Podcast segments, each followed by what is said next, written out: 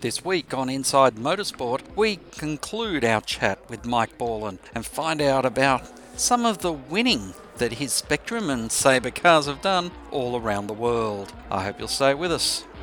Welcome back to Inside Motorsport. We're continuing on talking with Mike Borland and particularly about the production of Spectrums um, because uh, it's a brand that's travelled well beyond the shores of Australia and New Zealand.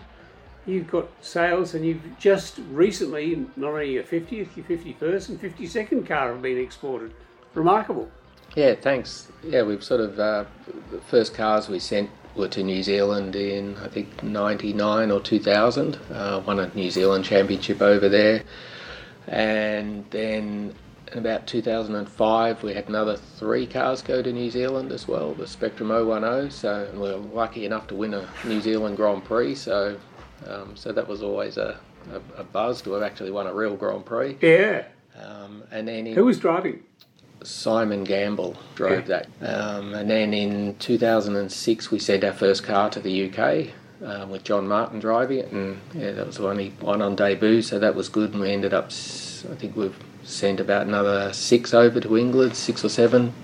And the English cars with the Duratec engine? In 2006, 2007, they were the Duratec engine, and then they stopped the Duratec engine and went to a different car, and then F4. So the cars that are over there running now are Kent engine cars again. Yep. And is that what's in New Zealand? The Same as what's in New Zealand, yeah. And then the other part of your export program? Yeah, and then when um, then we're we'd sort of been on and off talking to people in America about a, a Formula 2000 wings and slicks car, um, and while we were doing that, the HPD had done an engine equivalent to a Kent engine to revitalise Formula Ford series in America. So we built a car up and sent it over there and um, did pretty well on pole and were leading the race until something a bit of a mishap. So came second in our first race over there and, and about I think we won the championship the next three years after that. Um, and so we've now exported about 33 cars to America and Canada. And the, the Honda Jazz engine, I think you said, is it? It was a Honda Jazz. Uh, okay. Yep. I imagine it would be a lightweight engine. Yeah, it's pretty light. So they they build it to be equivalent to a Kent, so it's around 115 horsepower. Right. So I think some of the top Kents are still a little bit better depending on where you are, but the the Honda's got a little bit more torque and a little bit lighter engine. So now I don't know the numbers that Brian Shead um, made of this the cheetahs. I know that he made them across you know four or five different categories: F2, F3s, Formula Holdens um, and in different eras when they were, you know, as you say, flat bottom ones versus aero ones. Do you have any idea the number of chassis he would have made? Uh, I think he made it was around the 50 mark. You know, while the early days they were mostly tubular, monos then became quite the standard thing aluminium monos. Yeah, the aluminium tub cars. Yeah, yeah, yeah. Whereas yours, of course, have all been both in Formula Ford and Formula V. They've all been tubular chassis. All space frames. Yep. Yeah, space frame chassis. Yeah. yeah. So, um, the number you hit me with was 199. Was yep, the... we've built 199 Formula Vs and Formula Fords. Primary so, car producer in this country, uh, man. Yeah, over over a fair few years, but yeah, yeah. So hopefully we'll get to the magic 200. Yeah, well, I, I, I think well, not inevitable, but um, I was just looking at the, some of the names on here. Justin Cotter has bought quite a few of your cars. Quite a few of your cars, Quite a yes. few, yep. They're still running in both state and, and national titles yes. in Australia. Yep. Um, when was the last championship won by Spectrum? Uh, it was a fair while ago, uh, unfortunately. Um, I think the last one would have been Chaz Mostert he's still a current driver, so it's not as though he's retired, you know. No, that's anything right. like that. That's right. Built up a, you know, a, it's a tremendous facility you've got here. You've got all the things you need to do the work. As long as someone delivers an engine to you on the back of a truck, you know. No, we don't build engines here. No, no engines. Um, you were saying that you've had, uh, you know, about a dozen employees at its peak. Yeah, in the uh, mid 2000s, we, we had about 12 employees, yeah, working for us. So when we were running a CAMS Rising Star team, which was five cars and a couple of other customer cars, and that's a lot of a lot of mechanics and machinists and fabricators. But I, I probably didn't enjoy that as much because you just spend all day in the office instead of being out on the tools. Making is, stuff. Yeah, yeah, making stuff, which is what I really enjoy doing. So, yeah, yeah. Um, but you know, in the pantheon of, of Australian racing car designers, and, and you obviously know you've met quite a few of them, but um, there were blokes before your time like John Joyce. You wouldn't have met him, would you? No, not John Joyce. Have you ever met Bob Riley and had any time with him? No. Well, Bob, of course, was one of uh, Frank Matich's designers. Um, I was downstairs and, and I, I had an idea, you know, back when I worked for Frank about getting rid of electric starters and putting an air starter in it. And um, in recent times, I've got to know Bob quite well. Um, Bob, of course, ran the Mitsubishi Rally program for many years back in the 70s and 80s and things like that. Nowadays, he's uh, involved in the Hyundai TCR team and things like that. Okay. He's a clever engineer, and and, uh, and I said, "Why didn't you ever come to me with this idea for these, you know, air starters?" I said, oh, I wouldn't have deemed to sort of come and talk to an engineer.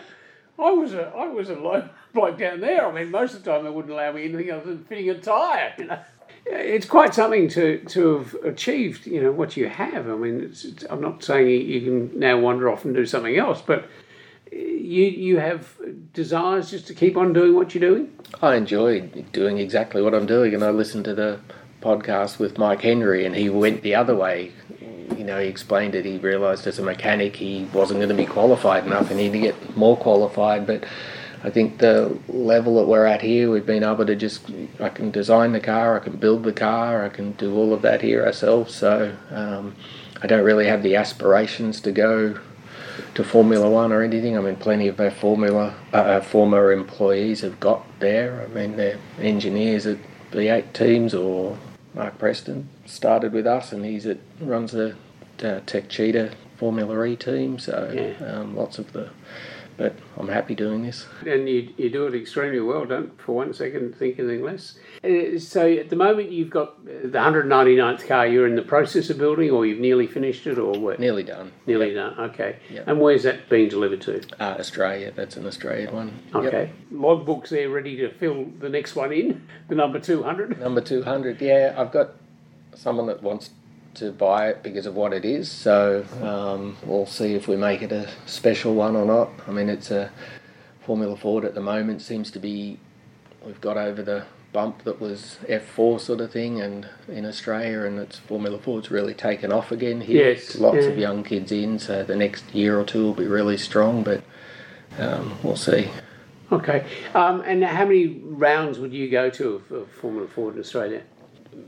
probably do the national series this year. It depends what how many cars we're running in our own team. So okay. our truck goes to all of the rounds of the national series, and I've sort of cut back a little bit. So I'll do probably four of the national rounds and all of the Victorian state rounds. Okay, and and you're running how many cars in the, the Victorian rounds? Uh, at the moment, we're running three out of our own factory. Yeah. Um, but we sort of help with data a couple of the other guys that are running. In the time, you know, and obviously you can, you've got the, the paperwork and the, the documents and the time when you first drew your cars. In the time, Formula Ford's evolved, no doubt. I mean, we've gone through different engines and di- directions and things like that. Do you think that um, it's it's in a pretty good place now? I mean, obviously, as you talk about the bump, the recovery is well and truly on.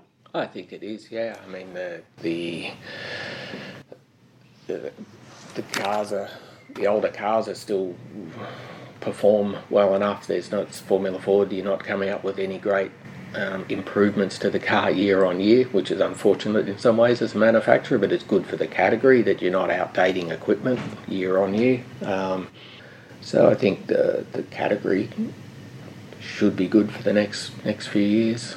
All right. Well, thank you, Mike Borland, for joining us on Inside Motorsport.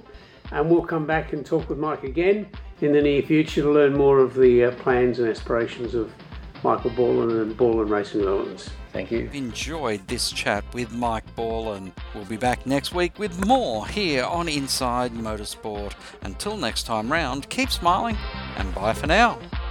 Inside Motorsport is produced by Thunder Media for the Community Radio Network.